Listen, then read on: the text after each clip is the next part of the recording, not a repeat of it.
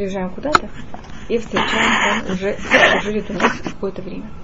У нас почему-то перед ним есть какое-то ощущение, не всегда, но немножко такое, э, мы еще все ниже их, потому что они знают лучше нас какие-то вещи.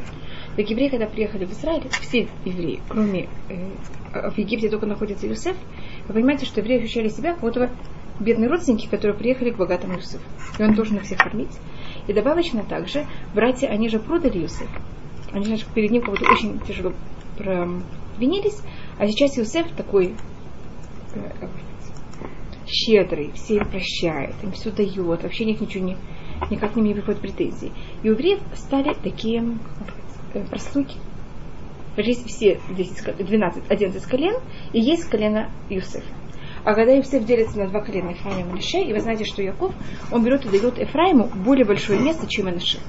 С этого момента Ефраим становится самой высокопоставленной э, прослойкой еврейского народа. И всегда, когда говорят элите общества, говорят на, в, иврите это называется эфаты. Это слово Ефраим. Это все равно, вы из колена или вы не из колена. Что, что вы высокопоставлены, вы уже рассматриваете как из колена как будто бы Ефраим. И когда мы входим в Израиль, колено Ефраим получает самую, главную, самую центральную территорию в Израиле. Как будто есть центр и периферия. Колено Ефраим это всегда центр. И это у нас продолжается в течение всей нашей истории, пока мы не изданы, пока 10 колен не изданы. Значит, то, что мы сейчас начинаем в Египте, оно продолжается в течение следующих э, лет. И даже, может быть, вы слышали об этом, что когда евреев порабощали в Египте, колено Ефраим взяло и смогло как-то взять и выбежать из Египта, и даже какая-то часть из них э, погибла в войне с палестинянами. Слышали такую вещь? Может, они не могли терпеть, как, как это может быть, что они рабы. И когда мы, э, Гидон воюет с, э, с э, мединицами, колено... А Гидон? Гидон из колена Менаши он был вождем еврейского народа, он э, побеждает. И тогда в середине войны к нему приходит колено Ефраим и говорит, а почему ты нас не взял и не позвал на войну? Что такое? Как можно пойти на войну без нас? Сергидон совершенно спокойно всем объявлял, что будет война, кто хочет приходить на войну. Они не пришли. Понимаете, как это сейчас, когда война уже заканчивается, приходится к финишу, почему их не позвали? И Гидон тогда, и они очень сильно на него кричат. И Гидон сдерживается, и очень культурно им отвечает. И это даже стало такое выражение в еврейском народе. Он говорит, «Халотов, олелот Ефраим, мипцир Авиеза».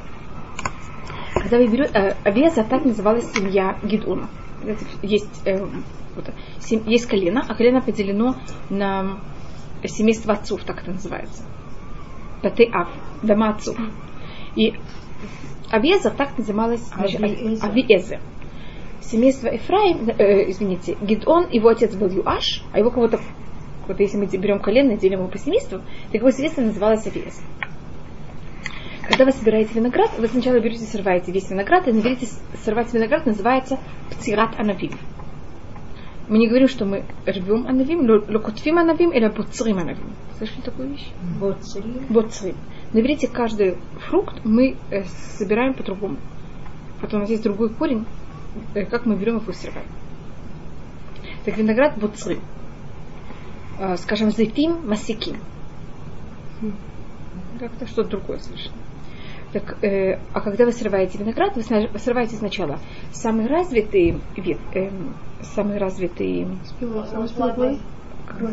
грозди, грозди винограда, а неразвитые кого-то оставляют. И вот эти неразвитые, они называются улилют. Улиль это слово маленький. И Ефраим, когда взял и прыгнул, он взял и убил двух царей э, Медьян. И то, то, что говорит ему, э, Гидеон, это то, что вы сделали, были намного лучше, чем все, что я сделал. Я воевал, но моя война, вот я собрал весь виноград, но вы смогли взять. И вот это маленький гроздик, вот они развитые, которые вы сорвали, они были лучше всего, что я сделал в своей войне. И это колено Ефраим что-то с ним делает. Успокаивает, нет никаких войн, все становится нормально. Потому что он смог дать какое-то э, уважение. Я это тоже коленом не наши Ефраима, что они между собой. Ефраим, оно не враждует, они враждуют со всеми. Не то, что враждует. Ефраим. Ефраим. Да, Ефраим не враждует, Ефраим просто э, ощущает, что ему положено особое отношение. Если кто-то к нему особо не относится, это просто ужасно. И это мы, я просто сейчас это подчеркиваю с Гидоном, еще немножко мы увидим с Ифтахом, будет то же самая вещь, Но Ифтах не, не сдержится, как Гидон. И начнутся военные действия. И 42 тысячи колен, там, 40 с чем-то тысяч колен Ефраим будут убиты. Будут что? Убиты. Русская. Это Минаш и Э, Ефраим, да. получается, два от одного отца. Это- так воюют. Это Ифтах там будет, тоже пойдет на войну. Знаете, И Ефраим к нему придет и скажет, почему нас не позвал? Мы сожгем твой дом огнем. Как ты себя нахально ведешь? А Ифтах скажет, я всех звал, я же объявлял, что я иду на войну, почему вы не пришли? А Ефраим говорит, а нас, нас, надо позвать особо, как это так? Мы не можем просто так вот прийти, как все другие. И очень сильно с ним ссорится, и Ифтах тогда не выдерживает, начинает военные действия. Поэтому считается, что Гидон, он тут смог, здравствуйте, себя очень хорошо вести, что он смог взять как-то и э, успокоить этот, это положение. А вы знаете, что когда вот начинаются такие э, эмоциональные сложные состояния, очень тяжело что сделать в таком состоянии. Успокоить людей. Люди такие очень, может быть, Возбужденный. возбужденные. И в таком состоянии взять и успокоить очень тяжело. И это смог взять и сделать Гидон. Поэтому он рассматривается в этом очень особым человеком, что он смог такую вещь сделать. Э, У медианитцев также были амаликитяне, и у нас, может быть, мы говорили об этом, у каждого народа есть свои животные, которые его символизируют. Я вам рассказала, что они лакали воду, вот так вот брали воду и лакали, мы говорили об этом, что они лакали как собаки. И, в, и Гидон также, он проявляет себя в какой-то мере как царь. Он, когда идет воевать, э, он проходит два города, это Сукот и Пнуэль, и он их просит, чтобы они взяли и покормили его армию. А эти два города, они были с другой стороны Иордана, они были достаточно близки к Медиану, и они очень боятся, что если Израиль, евреи не победят, они окажутся под влиянием Медиана снова. И они говорят, Гидона, у тебя еще голова царей, Медиан еще не в твоих руках, что ты нас требуешь? Вот нас еще не спасешь. Спасти-то ты нас не спас, а требуешь у нас ожидай. И тогда Гидон говорит, что когда он и победит, он, и он тогда говорит каждому из них, и в Сукот и Пнуэль, что он им сделает. В одном месте он говорит, что он возьмет их вождей и накажет, а в другом, что у них был очень большой, эм, это, у них был какой-то очень важ- э, большой, большая башня, что они как-то были уверены, что если будут неприятности, они спрячутся в этой башне. Что он говорит, что если что-то будет, он возьмет, когда он возвратится с миром, он эту башню возьмет и разрушит. Что если за счет этой башни он так уверен в свою силу, он как раз эту башню возьмет и снесет. И когда Ги- Гидон берет, воюет, побеждает, он берет, возвращается в Сукот и в Пнуэль и исполняет то, что он обещал. Значит, он тебя до этого и после этого, кроме у Ифтаха, здравствуйте, мы это еще немножко видим у Ифтаха, но так обычно у евреев э, в период шуфтим, судей, э, судьи себя ведут очень скромно. Судьи вообще не приходят в претензии никому. Что, потому что народ им не дает прийти к тебе в претензии. Такая абсолютная демократия или даже чуть ли не анархия. А вот э, Ифтах их немножко требует от них что-то, и потом, кроме Ифтаха, кто от них также требует, это Гидон. Ведь он говорит им, что если вы так, и так, потому что вы меня не слушаете, я возьму и накажу вас в Сукот и в Пнуэль. В- вы знаете, что у нас на, на Хошине есть 12 камней. Каждое колено имеет свой камень. А, а, а колен у нас по-настоящему не 12, а у нас колен сколько? 13. И вы знаете, какому колену мне досталось? Мы наши. Потому что Йосеф поделился на два. Здравствуйте. Йосеф, у него есть колено, а у кого нет, у, извините, у Леви у него есть камень, а у Менаше у него нет камня. Понимаете, как вот Юсеф имеет камень, это камень Юсеф, это камень Ефраим. А Менаше не имеет камень. И поэтому Менаше себя ощущал себя немножко такой обиженным. И когда Гидон берет и побеждает в этой войне, он ам, мединицы, медиан, не знаю, как они, медианитяне, они были э, вот как арабы в наше время. И очень интересно, у них были некоторые символики, которые сохраняются до наших дней. Вы знаете, что арабов их символика это полумесяц? Так у них также были украшения на верблюдах полумесяц. У, у с которым он воевал. У медиан. Медиане это что-то вроде, по-моему, говорили, это что-то вроде нашествия татар, монгол, такое, что пришло с юга, с пустыни и нашло на еврейский народ. Почему было месяц? Это месяц Полумесяц это символика луны, это луна. Ну да, это, это их лунный календарь. Да, это их лунный календарь. Я просто показываю о том, что этот лунный календарь у арабов, он как-то очень древний. Он еще до того, как началось мусульманство, это была уже их символика. Потому что у каждого народа есть своя какая-то очень глубокая символика, которая проявляется в себе. И поэтому эти верблюды, они были украшены. Вот там описывается, что они были украшены. Единственная форма, которая подчеркивается, что они были украс, украшены, это полумесяцами. Наберите сагар, так называется луна. Вы слышали такое слово сагар? Да, сагар. Луна называется Ярях, луна называется э, Ходыш, можно ее назвать, называется Левана, потому что она белая, и она называется также Сахар. Это не, не пустыня Сахара. А Сахара Пуре даже так называют, значит, вот там э, места, в которых они были плодородных, вот есть такой полумесяц. И это э, так вот у нас называется. И он собирает все эти драгоценности, которые были от верблюдов, потому что они окрашали, украшали своих э, верблюдов всякими ожерельями, собирает это все золото и из него вы- выливает такую скульптуру, делают вылитую, как э, эфод. Это вот одежда, которую носил главный куэн, на котором был хошин. И он это делает как будто в знак того, что вот у колена Менеше нет э, камня в хошине, это что-то будет вместо. И также, конечно, это делает самая главная вещь, это просто поэтому он сделал именно эфод. А почему он это вообще, вообще сделал? Это была такая, показать всем, посмотрите, кого мы взяли обитель. Вы знаете только сколько украшений, золотых украшений было собрано с шей ве- верблюдов. Из этого всего взяли, это все вылили. Вы понимаете, сколько верблюдами мы должны были воевать, чтобы столько украшений набрать? И понимаете, как, какой какой-то сильной и богатой страной мы воевали. Армией мы воевали. Я думаю, что верблюдам было даже интереснее. Особенно, мне кажется, когда очень жарко, металл, он э, накаля- накал- накаляется. И тогда, мне кажется, очень неприятно ходить с украшениями. Я, я не знаю, я бы... Если я была верблюд, я бы не хотела украшений. Всю жизнь доказываем, что мы верблюд. Да. И, а, так как мы очень боимся всевозможную символику. Значит, у нас есть такая... э, Это не надо вытаскивать.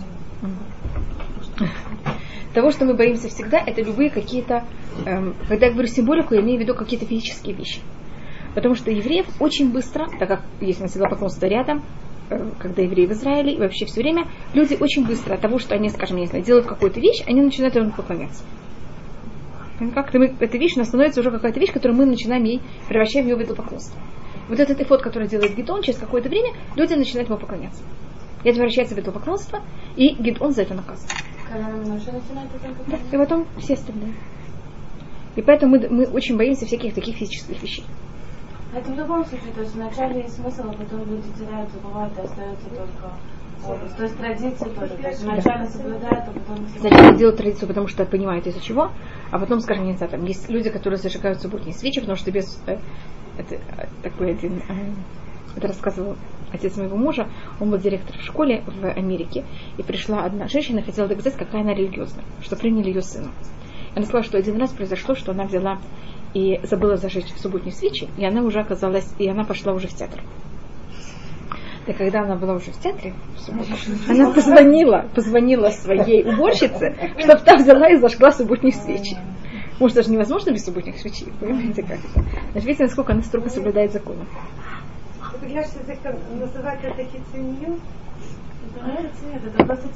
Это, это, это, вот идол, это когда уже э, без содержания вообще. Да? Но они не то, что не, это, это когда я соблюдаю вещь, и я ее соблюдаю правильно, только наружно. А тут даже правильного наружного соблюдения уже не стало, Потому что же тут только осталось, это понимаете, как это уже превращается, как будто не какая-то, не исполнение желания Всевышнего, а уже зажигание свечей, это э, вещь, которая имеет э, оторвана от всего, и она имеет смысл сама по себе. Зашло солнце, не зашло солнце, все равно, я обязана зажечь свечу. Потому что я не, испол- испыта- э, я не исполняю желание Всевышнего, а я должна срочно вот этот обряд исполнить. И я это, здесь этот ритуал или обряд не исполняю, это ужасно. Поэтому нужно быть очень осторожным, чтобы такая вещь у нас э, не произошла. Я вам говорю, это мы можем любую вещь, чтобы это ни было, превратить в идол. По одному мнению, мы не знаем, где находится могила Муше, потому что если бы мы знали, где могила Муше, мы бы ее превратили в идолопоклонство. Поэтому можем, видите, превратить все в идолопоклонство. И змею, которую, может, мы нам рассказывал змею, который взял, сделал Муше для того, что евреи на нее смотрели, что когда она из меди, конечно, был царь Хискео, который взял ее и превратил ее в порошок. Потому что люди, когда они болели, они приходили к ней, поклонялись. И молились ей, не молились Всевышнему. Что случилось позже. Она уже не стала как эм, она не стала как средство, она стала цель. И мы можем поэтому говорить, Муше это может сделать, это может сделать Гидон. Все равно, кто это делает, эта вещь может превратиться в беду. И на течение истории многие вещи такие превращаются. И тогда у Гидона есть сын. У него есть э, много детей. У него больше, чем 70 сыновей. Больше, чем 70. Сколько же? Не знаю, но я думаю, что не одна. Я думаю, что И у него была одна наложница. Теперь в иудаизме, может быть, у него было несколько, но одну мы знаем. Теперь в иудаизме в Танахе всегда. Значит, делом, что такое жена, наложница? Наложница по еврейскому закону – это женщина, которая входит в брак, настоящий еврейский брак, но в момент, когда брак будет расторган, она не получит ктубу. Она не получит денежную Она компенсацию. добровольно идет на это? Да, у евреев все происходит добровольно. У нас нет понятия. Значит, ну это, о чем это показывает? Значит, Это женщина, которая согласна войти в отношения с мужчиной, зная заранее, что если это, эти отношения будут расторганы, она не получит никакой компенсации. А ее сыновья такие, то есть Такие же. такие же полностью. Все, все полноценно. Значит, она, это то, что говорит Гимара, какая разница между же- женой, и пелакшим. Нашим бектува, пелакшим белектува. Значит, есть хупа, понимаете, как есть все. Только чего нет, это ктуба. Вы помните, под хупой читается ктуба. Теперь, почему делается ктуба? Что мужу очень не стоило разводиться. Не знаю, как это? Потому что если он захочет разводиться, он должен будет заплатить какую-то э, компенсацию. А вы знаете, что люди больше всего не хотят? Платить, да. Они согласны, люди согласны взять и вот прощаться со всем, кроме денег. И это говорит даже Гемора такую вещь, что могла, могла, бы, могла быть такая вещь, что человек приходит с базара, а женщина взяла и сварила еду, и она ее подошла. И муж идет, чувствует запах. Приходит домой, понимаете, в каком настроении? И сразу, что он может сказать своей жене? Развод. Точно. Так говорит, так Хилель сделал так, что Ктуба была очень дорогая, что муж этого не мог сказать. Он подумал. Он скажет, хорошо, пожалуйста, хочешь разводиться, пожалуйста, заплати мне. А без трубы могут быть муж и жена? Вот Нет, в наше время нельзя. А был когда-то случай, когда римляне их собрали, и не было них трубы, Да. тоже они не могли? Да. Это вот потом, это то, что решило, это одно из решений А, евреев. потом. Что мы тогда не можем быть. Поэтому у нас сейчас нет такого понятия, как пилекши. Ну да, потому что Понимаете, это, это вот понятие себе, что потому что а то отношения между мужем и женой не будет иметь никакого веса. Понимаете, как мужчина будет относиться к своей жене в его глазах. То есть в его глазах это через деньги можно, да? Мы люди. Путь к сердцу. Две вещи. желудок. И день. А, хорошо. Я вам сказала, что что происходит, это что он приходит с базара и чувствует горевшую еду. Понимаете, это все начинается с желудка. А, Потом можно это тушить, если что-то происходит нехорошее с желудком, с помощью денег. Э, И в каких случаях... э, У нас в Танахе есть несколько случаев, когда у нас есть такое понятие, как пелегеш. Пелегеш значит жена, которая имеет второстепенный эм, статус. И это пока... первым делом показывает что-то очень неправильное. Это показывает то, что я уже показывала в, в еврейском народе, что у нас есть прослойки. Понимаешь, что такое прослойки? Есть кто равны больше, а есть кто равны меньше. Не то, что равны кому-то. Есть люди, которых и они стоят больше, есть люди, которые стоят меньше. Знаете такую вещь? Это хорошо или плохо? Не очень. Не очень приятно. В еврейском народе, хотя, может быть, вам кажется, что это не так, но евреи все время себе создают вот такие вещи. Если будут три еврея, они сразу будут решать, кто выше и кто ниже. Кто важнее, кто менее важный. Вы встречали такую вещь? У моей мамы Зефрана у нее были целые, как называется, не то что встречать, целые приданные, вот папа, это вообще ничего не помнил. А моя мама, она, потому что мы уже жили совсем не в мои родители жили в Куйбышеве, в Казани, тоже совершенно еврейских местечках, там же вообще не было евреев. А в свое время у евреев были такие вещи. Евреи, которые приехали, э, значит, скажем, там, не знаю, евреи из Одессы, они такие-то, евреи из оттуда, они такие-то. Понимаете, у каждого были какие-то вот такие вещи. Кто более важный, кто менее важный. И если женщина соглашалась войти в такой брак, это показывало то, что она себя видит намного ниже, чем этого мужчины. И ей быть женой этого человека, понимаете, это компенсирует ей ее вот эту возможность, что когда она будет разведена, она как будто не получит экономическую компенсацию. Это понятно, как это? Это показывает о том, что эта женщина была из очень низкого уровня, а муж намного более выше. Извините, а мы же тогда уже получили то, что там можно много жен, и много налогов, нет границ? Это по, у кого есть границы, это только у царя. Кто? У царя. А, все. А у всех других нет ограничений. Нет границ? Нет Если границ. состояние да? Да. Но э, Тура показывает о том, что она этого очень не хочет. Может, э, в Торе не говорится, царь имеет право иметь много жен, а царь имеет, говорится, царь не имеет права иметь себе слишком много жен. Это имеет негативный оттенок. И специально это говорится о царе, показать, что если царь не имеет права иметь слишком много жен, Кальва Хомер, понимаешь, что такое? Тем более все остальные. Даже Тура показывает, что это совершенно нежелательная вещь. Это какое-то, я вам разрешаю, но это я совершенно не хочу. И более точно, я вам не запрещаю. Но не, что я вот за это. И каждый раз, когда какой-то еврей женился на Пелегиш, это заканчивалось в Танахе ужасно. А. Просто как-то, просто неописуемо страшно. И для того, чтобы понять, что это вот это разрешено, но это просто опасность для всего еврейского народа. Не только для этого человека. И у нас в книге Шуфтим есть два случая, когда мы встречаем Пелегиш. Мы это встречаем сейчас первый раз у Гедона, потом это встретим еще раз э, в э, Пелегиш Вегивай, что это вообще самая ужасная вещь, которая происходила. Это в конце книги Шуфтим. Да. С Леви, там что-то. Про того, что это ужасно. Значит, это подчеркнуть о том, что Пелегиш совершенно нежелательная вещь, отрицая, отрицаемая, при- приводящая ко всевозможным ужасам, но не запрещенная. Понимаете, как это? Значит, не все возможно запретить людям. Можно сказать, вы знаете, если вы едите там, я не знаю, какой плод, э, зеленые яблоки, у вас будет очень тяжело болеть живот. Но мы вам не запрещаем есть зеленые яблоки. яблоки. Банана из Пелегиша может быть не пере- может быть женой, если делать ктубу, то Да, она же жена. да.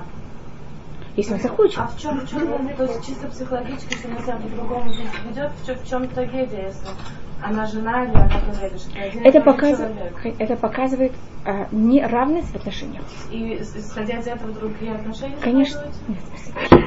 Большое спасибо. Это очень неравное отношение, это разлагает людей.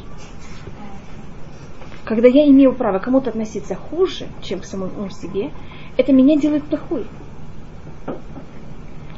И что происходит с этой пиликой? Что Обычно, кто имеет право законно, совершенно нормально, спокойно, у кого могут быть пилек, пилакшим, и не приводит ни к чему плохому, это у царя.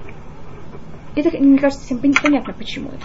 Потому что для женщины быть, если она вот более на низком статусе, если то, что она была женой царя, даже если потом, понимаете, как-то они расстаются, это она остается на достаточно таком, она и вот ее статус настолько поднимается, что ее это- него, потому что он царь. да, это любой, как вот любая другая женщина. И для женщины, которая немножко ниже, это поднимает ее настолько статус, что ей совершенно не нужна эта ктуба. Мы видим, у Давида есть пелякшим, у Шлюмо есть пелякшим. И мы не видим никаких плохих последствий. Гидон первый человек, у которого мы видим, что у него есть пелякиш. И он этим себя уже начинает немножко вести как царь. И когда он в конце его жизни, народ к нему приходит и говорит, возьми, будь, будь нашим царем. Гедон говорит, нет, нет, я не буду вашим царем, Всевышний будет вашим царем. Но то, что народ к нему приходит и предлагает ему царство, что не было ни у двора, ни у кого другого, уже показывает, что он, да, у него были какие-то зама- замашки, как можно сказать. Он что-то делал такое, что народ видел в нем царя. Я то, что я говорю, как он себя вел в Сукот и Пнуэль, и он также женится на Пелегиш. Кроме того, что они его жена. И сын этой Пелегиш называется Авимелих. Значит, как его назвала его мать? Авимелих. Значит, как видела, понимаете, что как она его видела? А, вы Да, рассказывали. мой отец царь. Царь. И Авимелих, там тут у нас целая такая политика, такая запутанная. Я вам не рассказывала всю эту политику, что происходит с Шхемом, как они там воюют. Да, Я рассказывала, да, да. по-моему, вам все это. Я, я просто не помнила, потому что у нас было достаточно. Так, извините, что так повторяю тогда. Так мы закончили с Гедоном полностью, да. и мы говорили про... Ну. Мы говорили про Ифтаха. Ифтах? Нет, Ой, что-то знакомо. Не начал. Ифтах, Мы говорили про Авимелиха, как он, конечно, был убит, как женщина его убила. А, уже... Не рассказывала вам такую вещь? Женщина не было. Да, это другая история. Да, другая история. Совсем по-другому она его там убила. Убила с высоты, как будто издалека совершенно. Так Авимелех берет там целые интриги очень такие ужасные в городе Шхем, а эта Пелекиш, она была из города Шхем. Так они же заинтересованы, жители Настроили Шхем, против, потом. да. Так жители Шхема были заинтересованы, чтобы был как раз вождь из их города. И они тогда объявляют его своим царем, Авимелеха. Своим судьей, и он берет и убивает всех детей другого всех детей Гедона. Кроме одного, Йотама, который убегает, и он говорит там такую притчу, помню, я рассказывала вам эту притчу, а потом э, Авимелех, и тогда он говорит в этой притче, что если вы правильно его выбрали, по-настоящему хотели сделать, быть благодарны Гедону, тогда все у вас будет благополучно. А если вы не, это было нет благодарности Гедона, потому что вы хотели именно возвысить себя, как ваше, вот ваше место и вашу семью, вы выбрали его не потому, что у него был отец Гедона, а потому что его мама была из Шхема, тогда выйдет огонь, и вы все сказать, будете вот, сожжены. И то, что происходит после этого, там есть у них всякие рассоры и споры.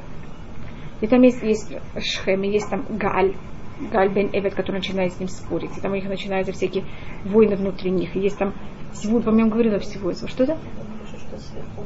Да, сверху упадет. Да, точно. Башня рассказывала. какая-то даже камень. Гидеон там, они, значит, была война, и там каждый раз есть какие-то убитые. И э, Гидеон, э, извините, Авимелях находится уже не в городе. Город Шхем его вытолкнул, и он находится вне города. Все время есть там военные действия. Жирный И потом, да? конечно, да, и э, точно. Конечно, у него как будто там нет уже терпения, он там, они куда-то выходят, он берет их там, сжигает в каком-то месте, и он потом берет и идет воевать с другим городом, который назывался Тевец. А жители Тевец, у них, был- у них была очень большая башня, и они все берут туда и собираются на эту башню. Он уже научился сжигать, помню, я вам рассказывала эту вещь. И он тогда берет и собирает деревья и хочет поджечь этот, эм, как называется, эту башню. А люди этой башни не очень хотели гореть. То есть там была одна женщина, которая была на крыше, и там она нашла какой-то э, остаток от э, э, Жирных. Жирных, вот эти две камни, которые через них молят. Да. И она берет это и кинула, и попала как раз на голову э, и Авимелеха.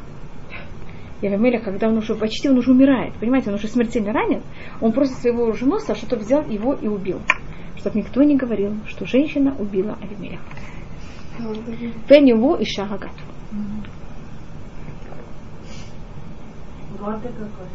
Какой. Или в этом мы видим что-то вроде из грязи в князе. Вы понимаете, какая вещь тут есть немножко? Потом из князя в грязи опять. да. Поэтому это еще более возвысится. И есть кто рассматривает, что это что-то похожее на потомки, я не знаю, мы говорили об этом, у потомков Рахель, у них есть такое какое-то понятие чести. Видите, он все время находится, у него есть какой-то э, паш, который с ним находится рядом. Менаше. Гидон из Менаше, а он же отец, он же сын Гидона. Только это понятие этого тоже какое-то уважение самому к себе, но уже искаженное, понимаете, совсем в неправильной форме. Может, у него это уже извращенная форма. А у всех потомков э, Рахель, у них это очень такое вот есть понятие эм, вот, отношение, что сказать, уважение к себе. Не искаженное. Не искаженное, нормально. Чувство достоинства. Очень повышенное чувство достоинства. Но не, не искаженной форме, а правильной форме. Это не гордость, это именно эм, ощущение своей какого-то достоинства, и просто я человек, поэтому мне надо уважать. Скажем, мы видим Эстер, когда она приходит, что все видят, что она царица. И Эстер все время у нее есть вот эти семь девушек, которые ее окружают. Это мы видим всегда у всех потомков Рахель. Эстер, она же потомок Бенемина, который сын э, Рахель. Мы это увидим. э, Мы видим это у Юсефа. Мы видим это также вот у всех их потомков. Еушуа, он сын, он потомок Ифраим, но он себя превращает в пажа Муше. Понимаете, как? Он понимает, что есть такое понятие, как достоинство, а Муше, он из колена Леви, а у левитов нет этого понятия вообще. Так он вместо того, чтобы уважать себя, понимаете, как он становится пажем Муше. Потому что он, он- у него есть это понятие, что должен быть паж. Я, я не знаю, как это правильно сказать. Мы это переводим как служка. Мне кажется, это что-то вроде... Понимаешь, что такое паж? Оруженосец, паж или что-то вот такое. Кто-то вот его... И Иошуа берет на себя эту должность. Но обычно всех коленных, э, там, Йонатана или всех, кого мы видим, они вот, у них есть всегда паши. И что-то идет рядом с ним. Поэтому вот Иушо, понятно, как ты он говорит, что он, вот у него есть оруженосец, он становится оруженосцем мужчины. Эм, После этого у нас есть Ифтах. Мы говорили про Ифтаха? Или про Ифтаха мы вообще не начинали? Его имя знакомо. Я знакома. Теперь особость Ифтаха. Победил Народ Амон, Да, мы про Амон говорили. про Амон мы тоже уже говорили. Большое спасибо. Сегодня говорите. что там не горело. Что? Нет, сейчас что? Ифтах это как перевести? Открыть. Открыть? Он откроет в будущем. Теперь Ифтах считается среди вождей самый некультурный. А он из какого колена? Может быть, тоже из Манаши. Но он из другой стороны Манаши. Вот они с... э, будто вот самая дальняя периферия. Вы знаете, что это такое? Вот всегда, когда говорится о вожде, самом таком, ну вообще, не, не о центре, а деревенчик, как вы такое не понимаете, самой далекой провинции, это Ифтах. Когда, когда говорится пример о том, что мы должны всех вождей уважать точно так же, значит, если я нахожусь в какое-то время, и у меня есть вождь, я его должна уважать, и все равно, кто он такой, я не могу сказать, вы знаете, и он, он такой, но он, он вообще, кто он такой? Такого вождя я должна уважать, но он вообще, на кого он похож? И говорит Мара всегда, Ифтах бедурок и Шмуэль бедурок.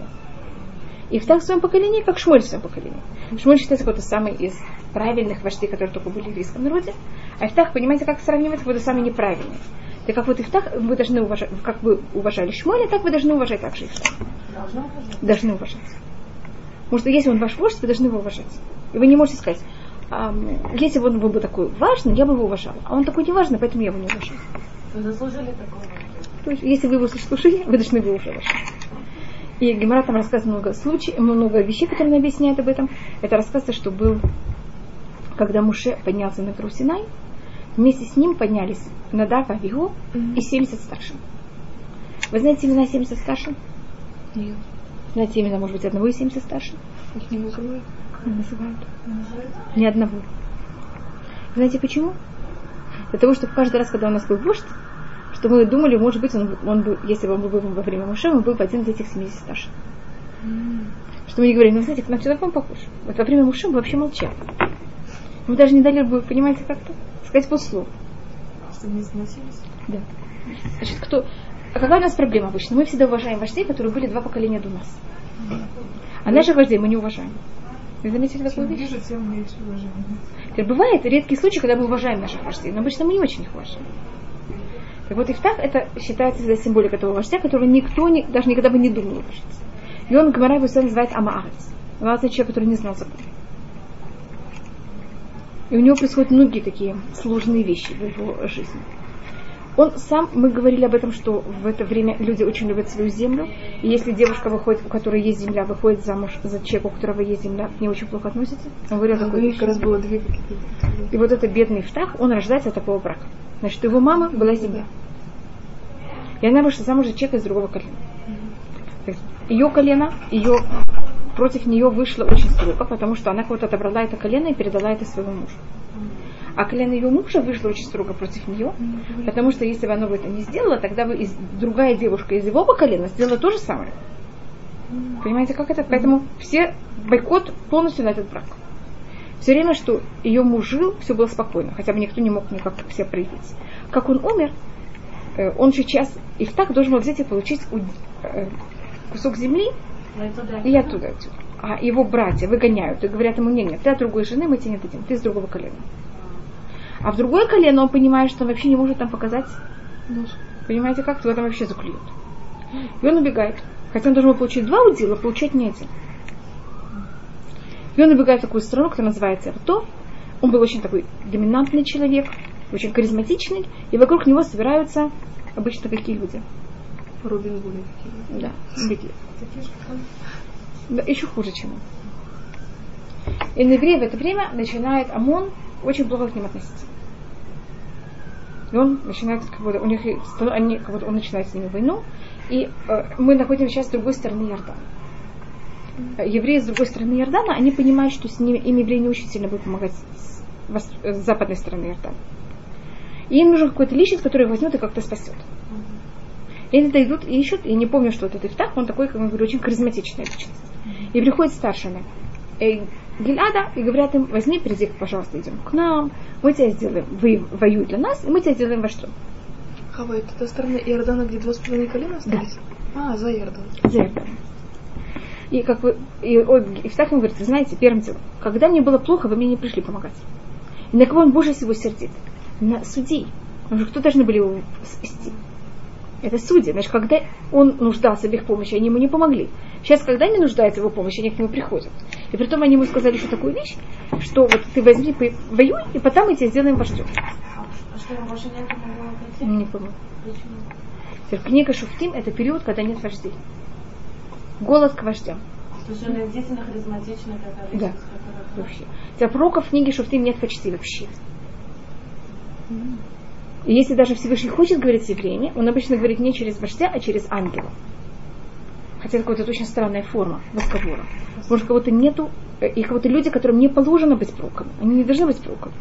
Они как-то на слишком низком уровне. И тяжкое прочество должно было пройти через кого-то им.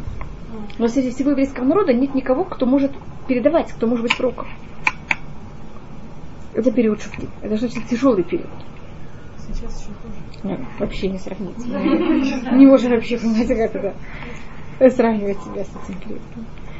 И тогда Гидо, Ифтах им говорит, вы знаете, если я возьму, и я буду воевать, и я, по- победа будет моя, я вообще не буду нуждаться в вас, что вы меня взяли и сделали вождем.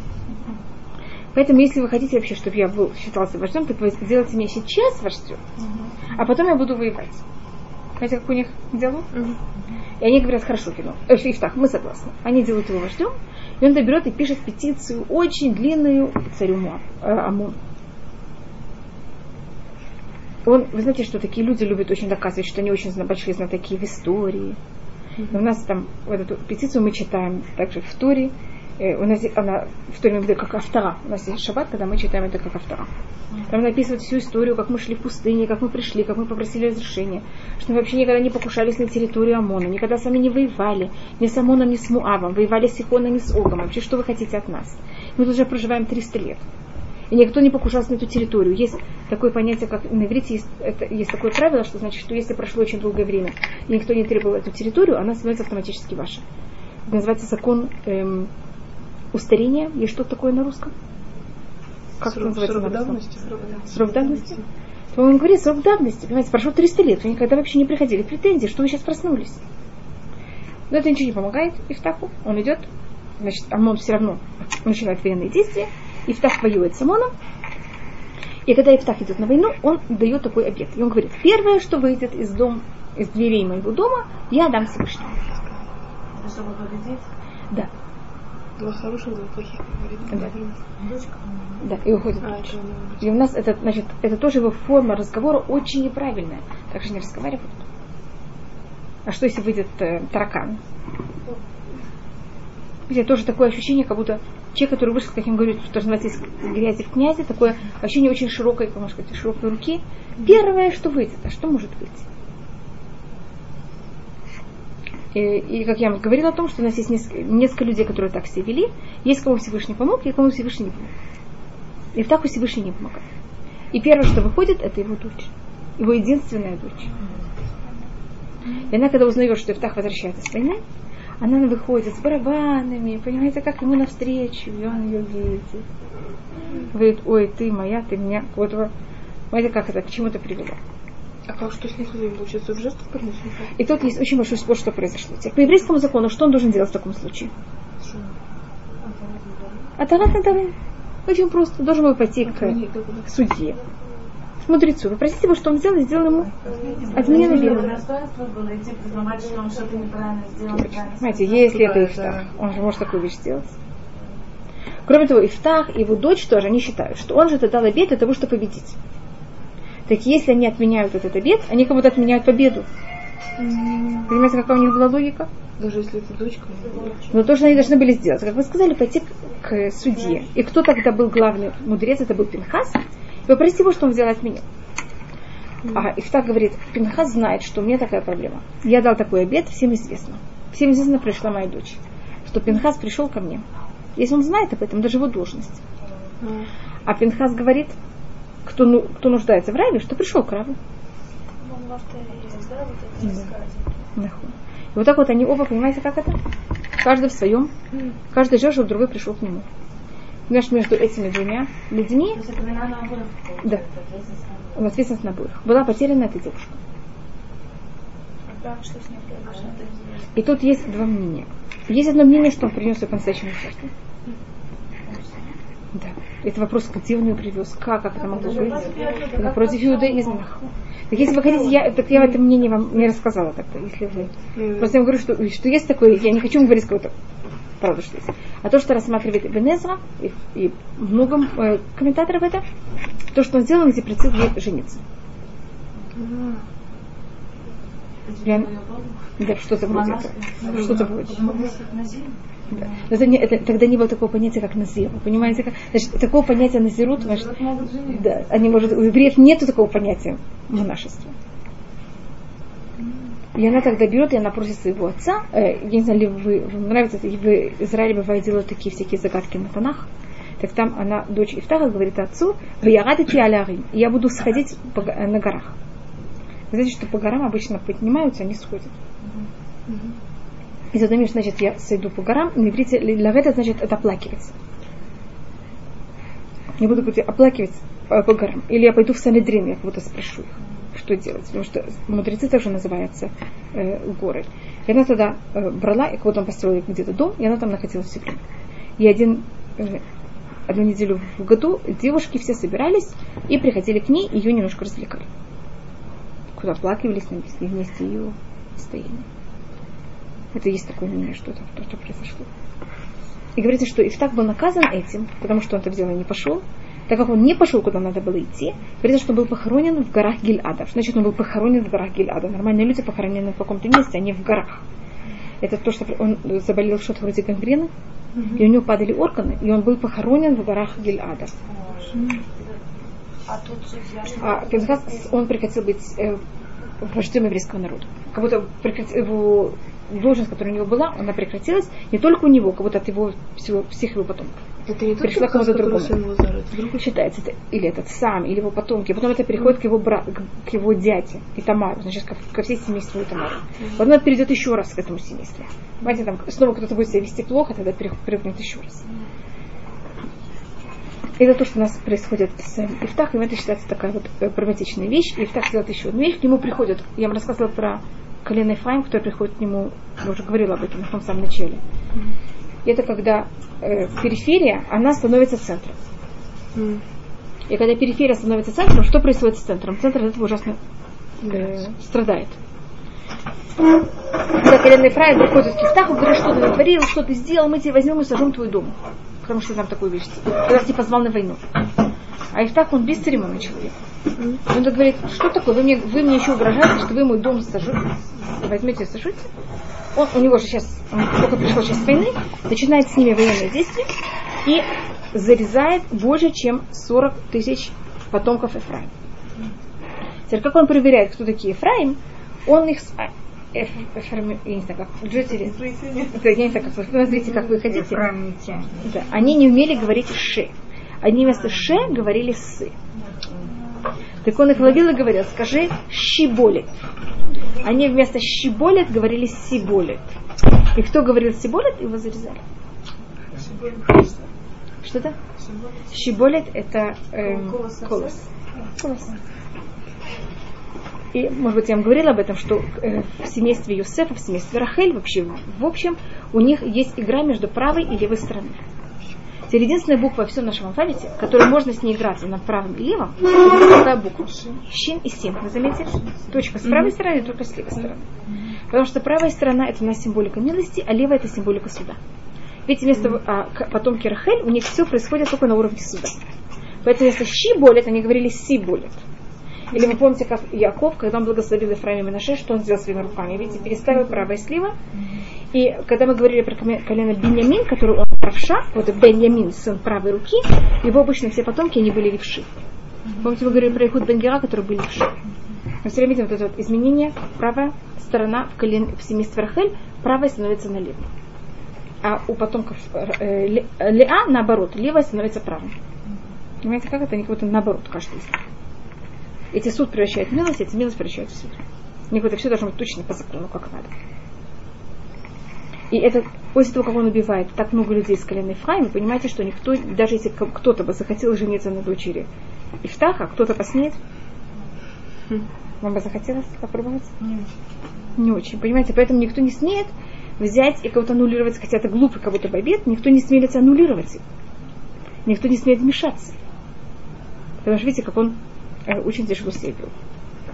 Потом у нас есть там еще не, некоторых маленьких вождей. Я вам рассказала про Ивцана, что по преданию Ивцана это был Буаз. Нет, Я не говорю вещь. Да. Ивцан. Теперь У нас есть такое правило в Танахе, которое называется «Леба катуб листом или лефавыш». Тура не приходит для того, чтобы скрывать вещи, а Тура все, что напишет, это чтобы рассказать. И всех судей, которых мы знаем, говорится настолько одном судье, что он был из Бетлиха. Теперь, я не знаю, кто он такой, ничего о нем не знаю, зачем мне знать, с какого он города? То если мне говорится, что он из Бетлихама, должно быть, это не что-то дает им. И мы знаем, что Магилат Рут, рассказ происходит в Бейтлихам. Так мы знаем, что Боаз в Бейтлихам. И мы знаем, что рассказ Боза происходит в период судей. Ваибе Мейшвота Шуфтими было время, когда судьи судили. Из всех судей, которых мы читаем в книге судей, есть только один судья, о котором говорится, что он был из Бетлихама. Это Ивцан. Ивцан. И даже поэтому говорим, что Ивцан и Боаз это то же самое. Только Ивцан это было его личное имя, а Боаз это как будто его кличка. Поэтому Боаз мы можем это объяснить, поэтому Боаз мы должны объяснить, что это значит. Боаз это значит Бооз, в нем сила. Боаз значит в нем сила. Вот из него происходит царство. И в цене хорошо остальные. Ну, у нас есть почти у всех кличек. Алиф Юд Бет Цадин. Бет Цадин Нун. И в Цадин. И говорится, что у нее было очень много детей.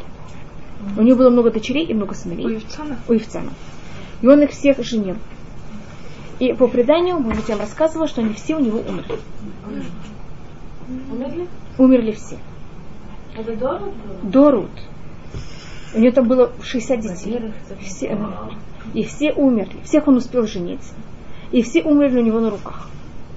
После того, как они взяли и уже, и он их всех женил. Знаете, как, и когда Рут приходит, это как раз в день, когда умер, умерла его жена. После того, как умерли уже у него все дети.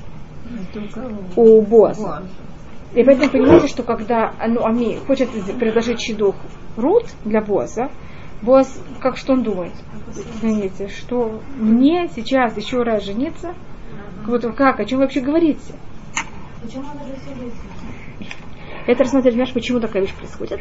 Потому что Боаз, у него, ряд, э, ой, или Ивцан, как вы хотите звать, а рядом с ним жил другой человек, который звали его Манох, из колена Дан.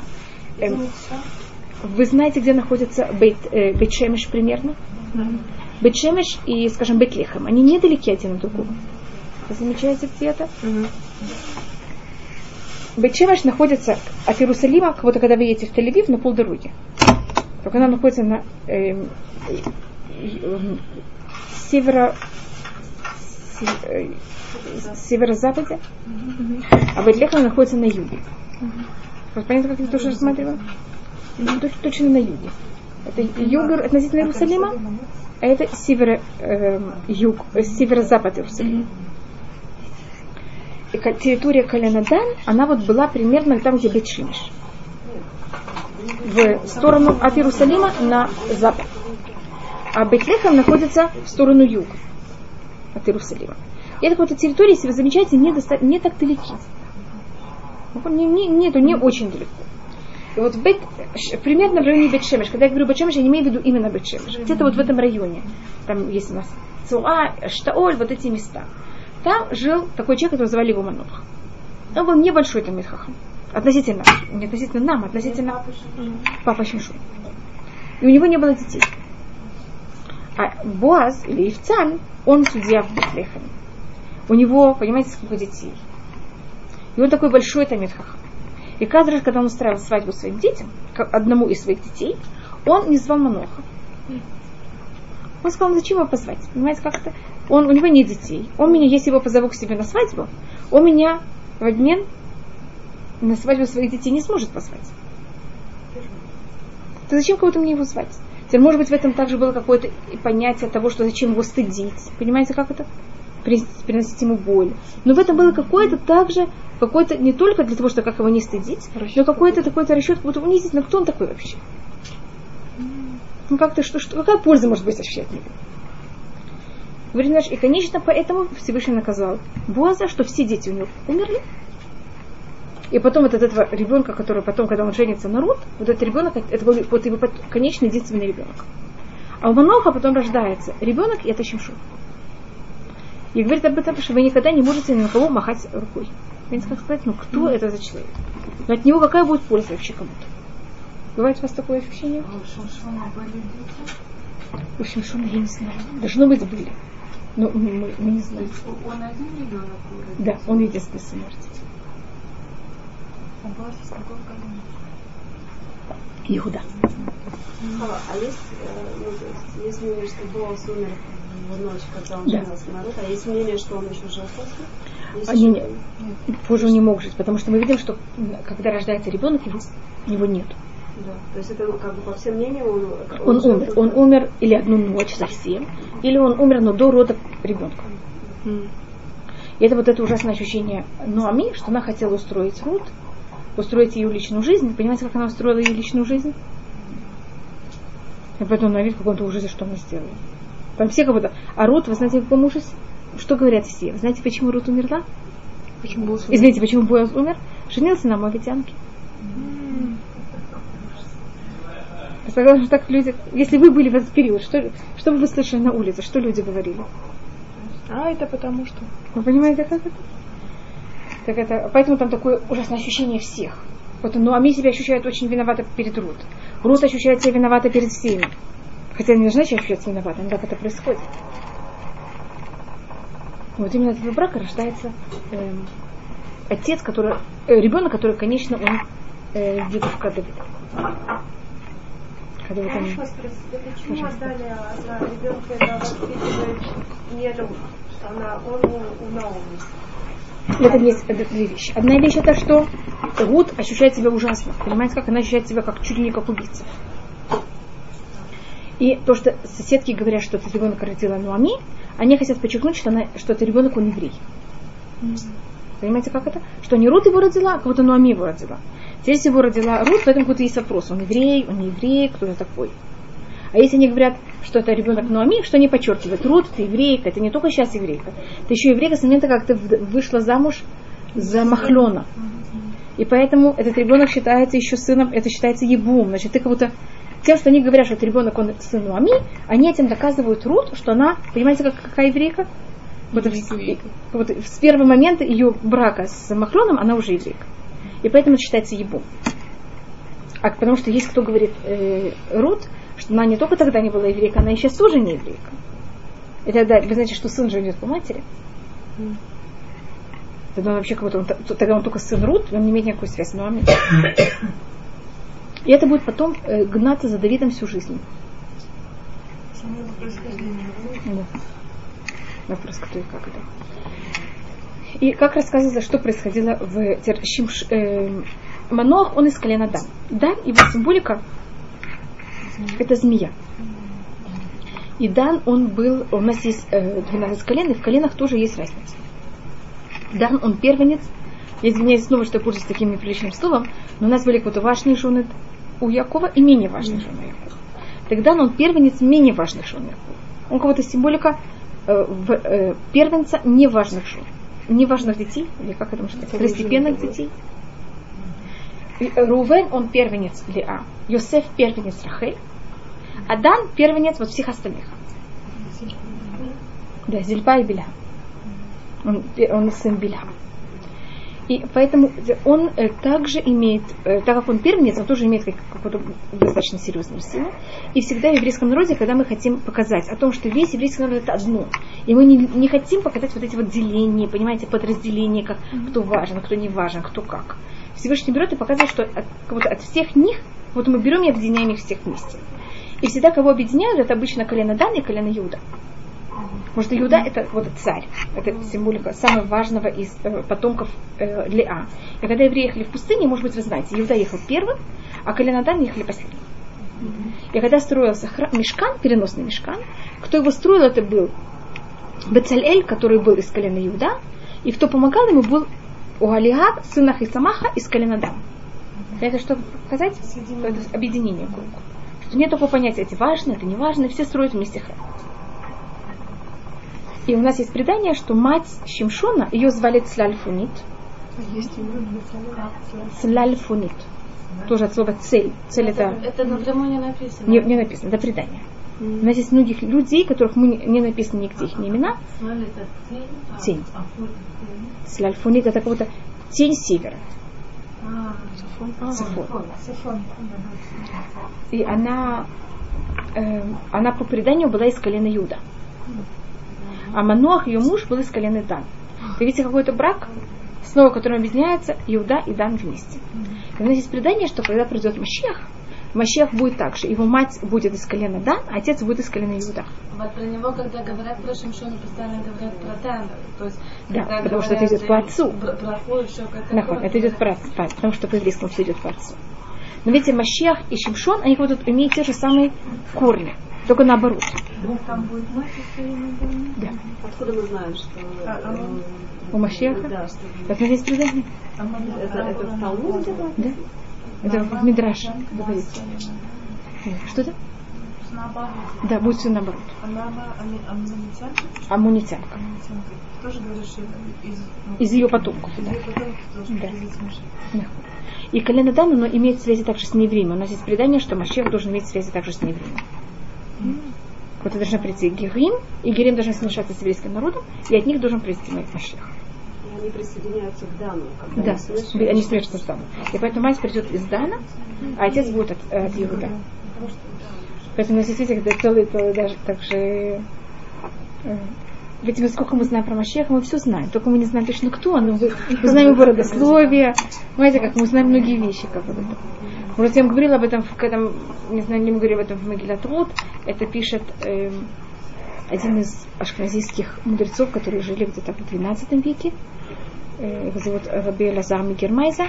Он пишет о том, что э, Могилат Рут это описывает о том, что как будет перед приходом Машеха что еврейский народ, он выходит в изгнание. Может быть, я вам рассказывала об этом. Мы идем в изгнание за счет голода. Видите, как Махлон, Векилион и все семейство выходит э, Боаз, э, извините, Элимелих вместе с э, Нуами, они выходят из Израиля за счет голода. Даже мы приходим жить среди евреев. Первое поколение умирает. Это кто умирает? Элимелих. Что делают тогда дети, когда родители умерли? Или папа умер? Женится на нееврейском. женятся на нееврейках. Потом это поколение умирает. И тогда они решают взять и возвратиться в Израиль. И когда мы возвращаемся в Израиль, у нас 66% евреев, а 33 евреев.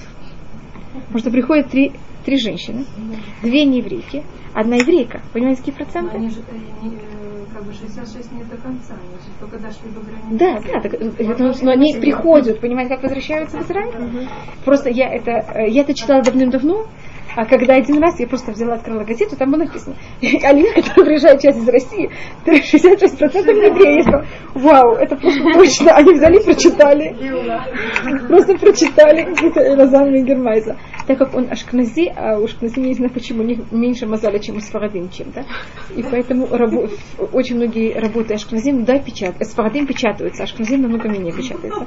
Он был очень известный человек в своем поколении. Раби Элазар э, Гермайза. Он написал в 12 веке примерно. Да, он написал Сефер Арукех. Может быть, вы слышали? Так его Сефер Арукех очень известный, а его вот объяснение на Туру и на пророки у него есть на все, намного менее известно. И у него там очень, это такая каббалистическая книга на уровне Ремес. Понимаете, как это? Намеки. Там расшейты вот, суфейты вот, вот такие аллегории. Понимаете, он берет каждую вещь, которая есть, это же тоже Ремес, тоже намек. Это как он написан в Мегилат Рут. Голиаф тоже? Что это? Чем-то может быть. Я просто показываю, как он показывает вот такой ремес. У него есть э, на книгу Шмуэль, я, вы знаете, я у него не видела комментария на книгу Шмуэль. Я читала только его комментарий на Могилут. У него есть на э, все части Могилут. Так на то, что я читала, я могу вам сказать, что он пишет, а другие я просто не читала. Э, И потом показывает, как из этих, значит, и этих двух неевреек, одна, конечно, будет очень, будут какие-то неприятные вещи в Израиле, из-за которых эта часть покинет Израиль и уйдет от нас. А другая часть этих неевреев, которые пришли в Израиль, к нам примкнет, и от, ней- от этой части произойдет Машех. Это может даже сейчас происходит, мы просто Да? этого не видим. Да. Но мы это видим в какой-то мере сейчас немножко. Мы что-то видим, только мы не понимаем, почему и как это происходит. Кто-то приезжает, кто-то уезжает. Да. Уезжают. Да. Но это, зави- ну да, но это зависит, ну, понимаете. 33%. Да, ну, должно уехать какое-то 33%, понимаете. Но для того, чтобы они уехали, должно произойти в Израиле что-то не очень приятное. Сейчас отрицательно я уже. Да? Больше Хорошо. Но это у нас как будто это предание э, Рабби Элазар Микермайза. Если писать это в 12 веке, понимаете, что как будто, если не видите это как, это на стул, я подчеркиваю, это не пророчество, это просто комментарий к Магилатуру, который у него есть предание об этом. Это было просто невозможно даже думать о такой идее. Это у него есть предание, что это как будет. Это на что намекает Магилатур. Ну, если мы возвращаемся к Маноху, что, какая разница между львом и змеей? Лев и змея, они будут достаточно опасные животные. Но лев это царь животных. И у льва есть прелесть. Значит, если лев кого-то взял и разорвал, мне кажется, то существо с этим согласно. Видите, что я говорю согласна? Для Но него это даже как-то пощупно. оно как будто, ну это понятно. А если змея взяла кого-то укусила, как он ощущает? Нечестно. Подло. Почему я не, все не понимаю, почему то, что делает змея, называется тишка нечестно. А то, что делает лев, это честно. У каждого есть, как будто вы понимаете, как у вас есть свои силы. Так вот, у колен, так будет себя вести Шимшон, это будет вот так вот, как можно сказать, не, он не будет себя вести как лев, он себя будет вести как змея. Понимаете, что это? А, лев это символ Иуды. Да. Поэтому у него есть что-то от Иуда, но у него нет этой прелести. Он все-таки это бедный, это лев, одетый в змею. Понимаете, как это? С характером змеи. Да. Это потому что у него, ну, у него мать, она же из колена Иуда, но отец все-таки из колена Дам. Да. А, а вы- то, что решает конечно, даже понимаете, кто решает же отец какое-то колено. У него есть эта сила, но она как будто не, не воплощается в, ту- в ту форму, как это должно быть. Поэтому у него все происходит как будто... И земля, он- э, змея, она всегда рассматривается очень земной. Она же не имеет ноги, она идет вот внизу. Значит, все как будто происходит не- без никакой прелести, без никакого, как можно сказать, Никакого шика. Тяги к материальному. что это? Тяги к материальному. Да. Уже нет, так как а змея, она именно ее аппарат. Вот, и Все вкус имеет. она не имеет как будто вкуса также. И это как будто, как будто, как будто не имеет никакой... э, есть воины, которые, или там форма, как мы побеждаем кого-то, что имеет какую-то честь и прелесть, какую-то красоту. У Шимшона это все не так. У него все происходит очень тяжело. Знаете, как, как змея, которая идет по земле. Земля не прыгает, а лев прыгает. Понимаете, что это когда вы прыгаете, как будто вы, это и красиво, и изящно, и вы как будто можете сколько-то эм, вы не должны все делать очень так, все постепенно. Вы можете все брать и как будто перескочить. А змея состояние. Поэтому то Шимшона так достаточно сложно. Сейчас в колено Дан, то, что вы сказали, у него есть связь всегда с, здравствуйте, с не- людьми, которые делают гиюр, это также связано с, поэтому Дан он будет с палестинянами очень иметь близкий контакт. И у колена Дан, у них обычно самая тяжелая их проблема, это э, идолопоклонство. У Шимшона мы это не будем так сильно видеть. Но э, колене Дан, может быть, вы знаете, что когда потом э, государство Израиля делится на две части, есть северное э, государство, и там есть два тельца. Один находится в Дане, другой находится в Бетеле. А у нас символика идолопоклонства это всегда символика тьмы. Как наоборот, в контрасте с этим, если мы рассматриваем знание Всевышнего, это символизируется светом. И поэтому колено Дан всегда символизирует темноту. Оно, когда мы были в пустыне, Дан находился на севере. Север это именно то место, в котором что никогда не доходит туда. Солнце. И поэтому вы знаете, что Шимшон это какое слово? Шемиш. Это маленькое солнышко. Вот его, это вождь, который кого-то должен, понятно, что он должен кого-то осветить чем-то.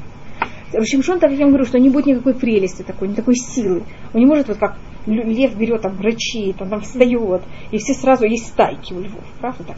Сразу мы все вместе идем. А он не сможет. Евреи за, за ним вообще никак не идут. Ему все надо делать сам, само по себе. И у него нет никакого, никакого тыла. И никто никогда не будет для него тыл. Никто его не уважает. А как же он судьей был, тоже не уважал? Что это? Но он все делает вот так. А вот не уважает его. Хотите, я вам докажу, что его не уважают? Он воюет в каком-то месте. И он, э, и филистимляне, и он берет и скрывается среди колена Иуда. Филистимляне выходят и хотят его захватить. И тогда он говорит колено Иуда, колено Иуда к нему приходит и говорит, мы тебя хотим выдать. Он говорит, хорошо, возьмите меня, свяжите, делайте что, что хотите, только, пожалуйста, не убивайте меня. И они берут и выдают ему филистимлян. Скажите, это называется, что нас его уважают? Что это? Он не мог о себе не. Он мог, он был очень сильный человек. Сила, да, так. чтобы Его народ, он, он, не у него не, он последний судья. И вот символика Шимшона, когда вот еврейский народ, он уже, э, это проблема этого периода судей, что все судят до Шимшона, что, что они смогли сделать, это взять народ, как-то его привести как-то в порядок, стать вождем над этим народом, весь народ слушается нас, и мы тогда, Шимшон какой-то, или вождь идет вперед, и весь народ идет за ним. У Шимшона так не происходит. Народ говорит, хорошо, палестиняне нас властят, чтобы они там нас властили, нам и так хорошо.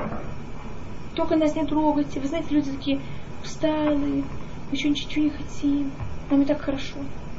А Шимшон хочет им помочь, чтобы палестиняне прекратили их мучить.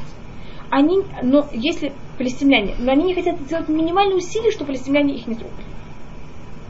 Если Шимшон возьмет и пойдет воевать, и будет делать какие-то теракты против палестинян, и если палестиняне поймут, что эти теракты, они во имя еврейского народа, они начнут тогда, палестиняне, кого трогать? Евреев. А евреи тогда первым делом кого будут трогать? Шимшона. Они просто убьют. А Шимшон против евреев же не будет воевать. Поэтому Шимшон должен взять и придумать какие-то хитрости, как делать неприятности палестинянам, без того, что это можно было как-то взять и пришивать евреям. Поэтому будет очень тяжело. И Шимшон всегда символика того вождя, который никогда ничего не просил от еврейского народа. У нас есть три вождя, которые ничего не просили от еврейского народа. Только давали еврейскому народу и ничего не брали. Это Муше, Шмуэль и Шимшон. Какой другой имя? А все буквы Шин, это как. Не только Шин, но не Шин и Мем. А, да. А, Мем, Шин. Мем и Шин, это Шем, это имя. А, всех трех. Могло выдать Шимшона? Как они могли Они, они, они говорят, Шимшон, Шимшон, ты не знаешь, что мы под властью палестинян? Что ты делаешь нам какие-то проблемы? Хотим спокойно жить. Почему так? То есть это то, что написано уже все уже не изменилось. Ну, говорят, что Нет, изменило. Я просто говорю, что произошло. нет, но у Шимшона как бы то, что было написано на роду, они не, не могут изменить. Я не говорю, что не могу изменить. Я только показываю, как он пользуется своими силами в его состоянии. Понимаете, как это тяжко это можно было как-то изменить? Мидраш рассматривает, что когда Яков увидел э, Шимшона в прочестве, он увидел о том, как у каждого колена, каждое колено, что с ним произойдет, и все личности, которые произойдут из каждого колена, когда Мидраш говорит, что когда он видел Шимшона, он думал, что это будет Машех. Говорится, Дан един амок лихат шифте Исраиль. Дан будет судить еврейский народ, как один из судей еврейского народа. И говорится, как один, кто это в виду, как Иуда. Что он идет до уровня колена Иуда, как вот от него порезать Машех. Почему? Откуда мы знаем, что будет змея? Потому что говорится, вы да нахаш алидырых. Да, он будет как змея на дороге. Это, это, э, как это сравниваю. И он заканчивает лишь от хаки Ашем. Когда он видит, что его убивают, тогда э, Яков просит за него, что Всевышний убьет. Но это если рассматриваем, что это будет пророчество о том, что будет, это как это. То есть пробует как-то евреев поднять, но евреи, понимаете, не поднимаются. Это их не проблема. В Туре говорится, э, вот то, что вы спрашиваете, это говорит Муше. И я умру, говорит Муше о себе, и народ встанет и будет заниматься идолопоклонством. Ты что мы так должны себя вести? Понимаете, как это? Это то, что написано, но это не значит, что я должна идти, потому что это написано. Это проблема евреев. Это понять немножко, что такое колено. У каждого колена есть какая-то своя духовная сила. И этого духовная, духовная сила колена, да. Хала, эпоха судей, Санедрин существовала? Да, все время есть Все Санедрин. время есть. Да. Эпоха Ну? Да, и у Шимшона тоже есть. Есть понятие, как Шимшону выгодно, Шимшон и его суд. А, Но проблема, что они э, очень бессильны. И народ их совершенно не слушает. Получается, что Нагилат Руд это время наших эпоха судей. Это происходит в период э, судей. То есть получается, что это есть какое-то Что Машеха должен прийти в поколение, за что можно идти. Когда, когда мы тоже не слушаемся так хорошо своих судей. Шмуэль это до того, как Шауль на, на, на Да. То есть он был, ну, как бы, судьей, принцем. Да. И говорится про Шимшона, что он даже никогда не просил никакого еврея, что перенес ему палку с одной стороны берега на другой. Знаете, как так вот он никогда и никого вообще не просил, не затруднял. Только давал все евреям, от них ничего никогда не просил. Мать такой мелочь, ну подержи меня, пожалуйста. Хотя все он делает только во имя евреев. И его рождение, оно тоже происходит очень чудесной формой. Э, Манох и его жена, они считаются не пророки. Это Мамонет пишет об этом в Морой Навухим. И им, и его жене показывается ангел, и ей говорит, что вот она забеременеет, у нее родится вот такой мальчик. И то, что приходит какой-то ангел, ей это говорит, какой-то должен быть пророк, потому что она не находится до уровня пророчества.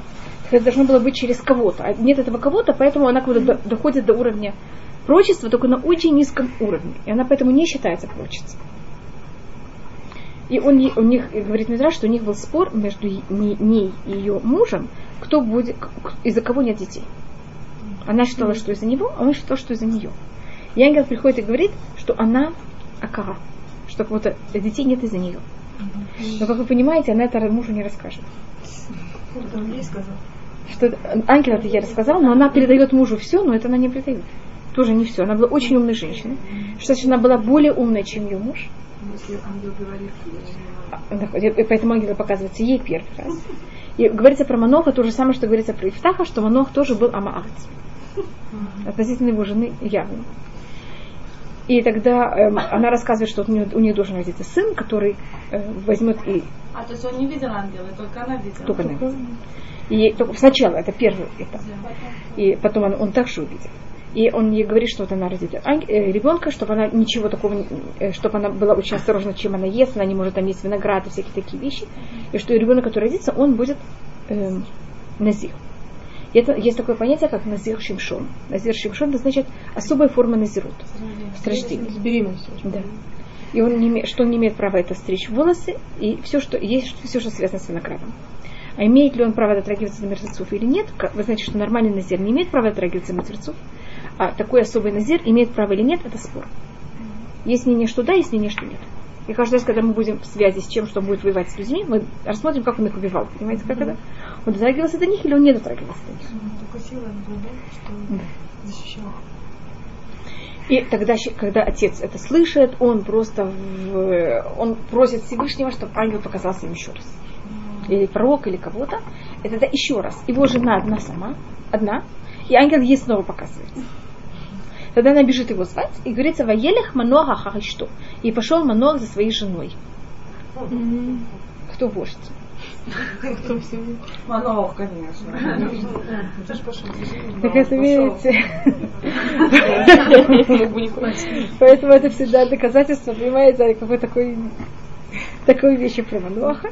И тогда снова ангел это все ему рассказывает, он просит, чтобы он все это рассказал. И Манох очень хочет знать, какое имя этого, а, кто он такой, как, и из какого. Он, Манох очень важно, это пророк, это ангел, он, он не понимает сам, что он видит. Он хочет принести жертву, он вот кого-то. И вот они приносят жертву, хотя в такое время было запрещено, но ангел говорит, ты можешь принести жертву. Если пророк приходит, и, и пророк имеет, в это время не запрещено было приносить жертвы, кроме было одно место, где только там можно было принести жертвы, это Мешкан Шило. В это время есть мешкан шило, но если ангел разрешает, э, извините, если пророк говорит, что можно принести жертву в другом месте, тогда можно. Такая вещь называется угадша. И некогда спрашивают, можно, тебе принести, можно принести жертву Всевышнему? И ангел говорит, да, если ты хочешь, принеси жертву. Поэтому он получает разрешение принести жертву не в мешкан шило. Uh-huh. И когда он приносит эту жертву, ангел берет и поднимается вверх в этом, uh-huh. в этом огне. Когда он понимает, что это ангел, он падает ниц, он говорит, все, мы умрем. Как мы смогли вещь такую видеть? А ему жена, ведь она более умная. Она ему говорит, посмотри, ангел, первым делом мы не умрем, пока ребенок не родится. Может, а по-другому это просто невозможно. А из чего вообще он заключил, что нужно умереть? Это же ангел. Да, но, поэтому люди, это то же самое мы видим у еврейского народа, когда мы стоим у горы Синай, а, и дарование Тора, что евреи сразу уверены, что они умрут ну это же там же не ангел, то есть то, что они слышат и видят, это же не... А здесь он понимает, что это... Но, ну, евреи, когда стояли у горы Синай, так это было совсем другое поколение, понимаете, как это было вот, намного более высокая вещь. А тут Мануах намного более низкий. יש פה איזה ילדה когда Да. Да, да. У нас есть многие вещи, которые с ним сравнивают. И э, тогда эм, Так поэтому, видите, есть вот люди, когда они находятся вот в таком состоянии, они кажется, что это значит, что такое видеть ангела. Это значит, когда мы как будто... э, И что такое смерть? Смерть это когда мы живем только на духовном уровне, без физического уровня вообще. Что такое смерть? Это, это когда делится физическая сторона человека от духовного. Отделяется. И когда человек в состоянии видеть, скажем, видеть Всевышнего, мы не в состоянии, когда мы в физической оболочке. Так для Маноаха видеть ангела, что такое духовная вещь, он как будто в своей физической оболочке этого не в состоянии. Понимаете, почему он уверен, что он умрет? А его жена на немножко более высоком уровне. Она ему как будто успокаивает его, и тогда вот она рожает Шимшона. И он когда рождается, у Шимшона у него пророчество не, он тоже не считает единиц пророков, и у него пророчество, оно не гладкое. Гладкое значит все время то же самое. У него бывает вдруг, бывает нет. Бывает вдруг, бывает нет. Теперь Шимшон должен взять и придумать, как воевать с филистимлянами, так, что это выглядело абсолютно естественно, чтобы э, филистимляне тоже понимали, что он им мстит потом на личном уровне и вообще в этом никак не замешали евреев. Понимаете, что им происходит? Для этого что ему приходится? Он будет периодически находить каких-то филистимлянских девушек. И решает, что он хочет на них жениться. Но их вообще не хочет, не собирается жениться. Значит, на них как будто женится. Мы просто увидим потом это несколько раз. Он объявляет, знаешь, я хочу на тебе жениться. Она говорила, «Х- хорошо. Больше Я- не я- я- было да, это, вы знаете, то, что вы спросили, это спрашивают его папа и мама. Его родители, которые знают, что он родился. на Пророчество ангела. Понимаете, как это? Представьте себе, вдруг этот ребенок, который они его выращивают, Ногой как вы точно, который они выращивают его, понимаете, на каком уровне, как, как э, э, назил, а как общение. не Так вот он то, что вы не сказали, то, что вы сказали, говорит ему отец и мать. Что ты не нашел никого из дочерей твоих братьев и сестер, кого, кого, как это может быть? И говорится, что его родители не знали, что Всевышний это сделал вот специально. Кито эйна мевакиш. Он это специально делает, чтобы у него были всякие, эм, как сказать, тойна, всякие прицепы. Как, что, что более культурно? Что, какое есть более культурное слово к тойна? Знаешь, что такое алиля? Это как навет. Это когда я что-то делаю такое, вот они, я делаю Провокация. провокацию, точно, провокацию. Теперь понимаете, что это змея? Понимаете, как это? Она обводит кого-то. Это не такая ну, по-настоящему. Мы сейчас будем идти, народ просто армия против армии, честно. А это такая провокация. Понимаете, почему это такая змея? Он, значит, приходит к этой девушке и говорит, я хочу на тебе жениться. Я, понимаете, кто? Она говорит, «А, хорошо. У нее выход небольшой. Да, серьезно?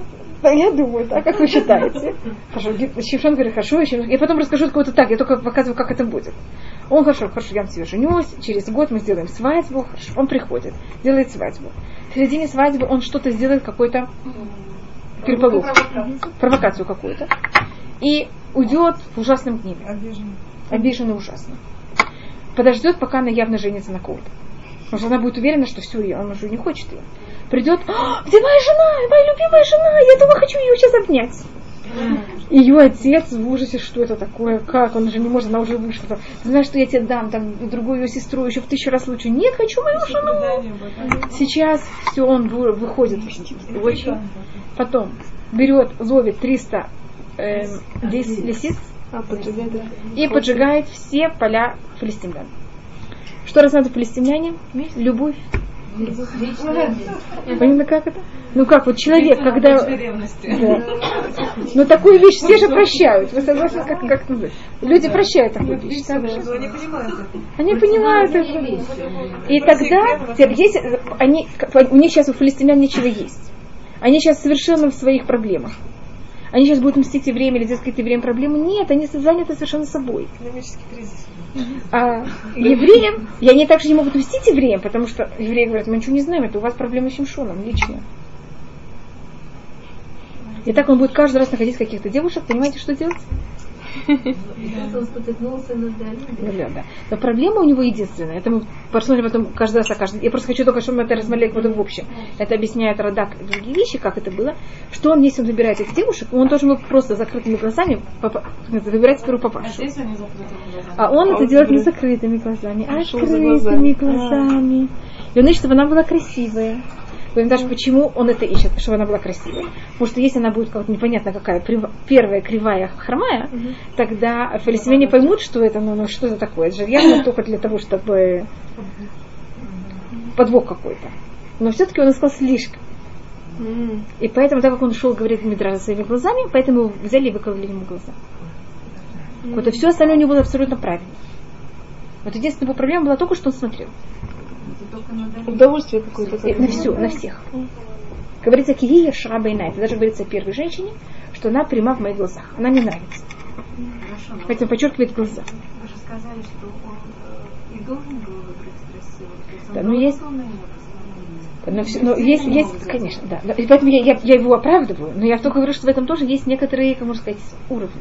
Видимо, получил удовольствие. В его Да. расчете было Да. удовольствие. Да. Он не мог вот этого иметь удовольствие. Знаете, он такой великий человек, ты это правильно, ты так должен делать, но зависит, насколько ты должен это, этим заниматься. Мы же говорим о очень великих людей. Так это вот у нас, э, так это понятно немножко, Шимшон все вместе взято, как он это делает. И у него будут вот это первая жена, потом у него будет вторая в Газе, потом у него будет Длила. Понимаете, как это он каждый раз? три жены. Да. И поэтому все время находит каких-то неевреев. Понимаете, ему, потому что он, ему же вся идея это иметь какие-то отношения с палестинянами, и иметь это вот именно на личной почве, абсолютно на личной почве. Не замешивая евреев вообще, потому что евреи не согласны пойти на войну. Значит, Дан это э, Шимшун, это символика, это что-то похожее на Рахы. Она же э, Дан, он да, это Дан, он э, старший сын Бельга, которая была э, второстепенная жена со стороны Рахыль. Это люди, которые абсолютно все дают кому-то другому, и другой даже не говорит за это спасибо. Мы говорили об этом про Рахыль. Он, что она дала знаки Ля, и Ля даже никогда не говорит за это спасибо. Так, также Шимшон, он берет, спасает еврейский народ, делает все во имя еврейского народа, а евреи вообще никогда ему не скажут спасибо. Только Рахель, у нее есть, так как она была как будто главная жена, у нее есть какая-то прелесть в этом, у нее есть какая-то как, как какая-то честь в этом. А у Шимшона даже нет этой чести. Понимаете, что я говорю, как змея? Поэтому, так как он как будто от бельга. Но у них ну, форма какого-то проявления, она такая же. До свидания, пожалуйста, вы можете всех фотографировать.